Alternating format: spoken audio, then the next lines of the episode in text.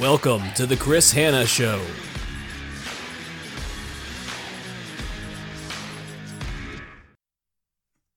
Hey, podcast listeners, welcome to another episode of the Chris Hanna Show. Today I'm going to be talking about career related advice. And basically, it boils down to this is if you hate your role, you need to stop pretending to be someone else in that role. You need to switch it up. Because there's nothing worse than working in an environment and being absolutely miserable. Maybe you don't get along with your boss. Maybe they're an ineffective leader. Maybe you don't get along with your colleagues. Maybe the culture of the organization is toxic. Maybe there's lots of office politics. Or there's a level of indecisiveness, or there's no clear strategy. Or it seems like the direction of the organization is taking you down a path where it's not going to exist in a couple of years. There could be challenges with individual peers where you just don't work well together for no apparent reason. Sometimes there are changes within the company where it no longer aligns with where you're at in your life. You might feel like an outsider. You might be internally at odds with processes or with policies, or ultimately decisions that just make you feel like you're on the outside looking in.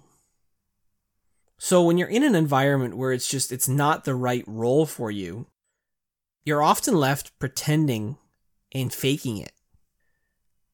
Despite these issues, you continue to work and you're faking it. You're forced to be someone who you know isn't genuine. You're not authentic. And you don't fit in with the overall culture, but you just, you fake it to get by. And obviously we need to put food on the table. You need to pay your bills. So I get it. But at the same time, you need to maybe think about making a change. Because pretending to be someone else in a role you hate is exhausting. Because if I take you down the, the path of what that looks like, you're adjusting your style, you're adjusting your approach, you're trying to fit in. But when you're acting for, let's say, eight hours a day, you go home drained. To steal a line from the movie Office Space, you do just enough not to get fired. You know you want another job. You want a different career, you want a different opportunity, but for whatever reason, you're just not ready to look elsewhere. But in your head, and this is the important part, in your head, you've quit already, but you've stayed. And that's one of the worst feelings ever. But unfortunately, in many organizations, this is happening everywhere with employees who mentally check out from the role. They just go through the motions, doing the bare minimum, watching the clock, waiting to escape at the end of their shift. What makes this worse is that I would argue there's many, many leaders at all levels of organizations who are in the same boat. So it's not just an employee problem or an individual contributor problem, it's also just a widespread leadership problem. The truth is, and let's be honest here, is that when you are not your authentic self and when you don't fit in, you know it. You just know it. You feel it. At least that's what I did. On my first day on the job and my first full time role after graduating from university, I knew deep down, right away, I didn't fit in, I didn't belong, and I genuinely did not want to work for the company. I was less than an hour into my initial training orientation alongside 16 new recruits when I felt like this wasn't the long term company for me. Now it's amazing. It's my first job after university, and I'm instantly thinking long term. Um, not realizing, probably a little naive at the time, that nothing is long term in today's world. But before I knew it, I had lasted four and a half years feeling that way, working for that company. Throughout that training week, though, my initial first week of being there, I felt like everything just seemed fake. I questioned whether I joined a cult because everyone looked like they were drinking the Kool Aid. The culture just seemed forced. And there were warning signs everywhere, too. Day two, only 15 of the 16 people returned.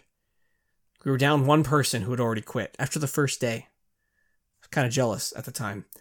End of the fifth day, we lost two more. It's interesting. I needed a job, so I stuck it out and I was convinced that I could find something better. But better didn't come. I was stuck. I was miserable. I plodded along, doing whatever I could. And I was promoted numerous times over my tenure, over that four and a half years, and at times making exceptional compensation as well. But I learned very quickly that money isn't everything, because no matter how big the bonus or the commission checks, you can still hate your job. What sucks is that when you're miserable, let's call it 8, 10, 12 plus hours of work a day, you bring that negativity home. The competitive or toxic culture eventually just ate away at me and it made me difficult to be around. And I was really cold with interacting with a lot of people for a long time. I found that a lot of friendships and relationships fizzled out because I was just so miserable. And pretending to care and faking being part of a team and organizational culture that I didn't want to be part of, it absolutely just drained me. I felt stuck and I felt angry all the time. I interviewed over the years when I was working for that company at different places, but I never pulled the trigger and left despite being offered some opportunities to leave because I felt that money was the most important factor. Other times I didn't quit because I was just scared.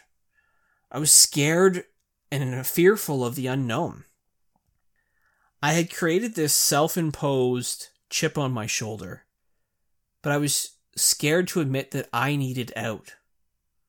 Eventually, when I did leave, that changed my perspective and made me realize that you need to work somewhere you can feel like yourself and go home happy.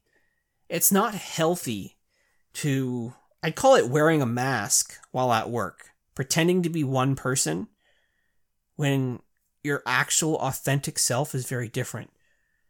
You shouldn't have to be someone else entirely in in a world like today where you when you're working like your work and your home has to be separate that's important but you shouldn't completely change who you are just to fit in, in another area because that will burn you out mentally physically emotionally and it starts to take a toll on all of your relationships as well.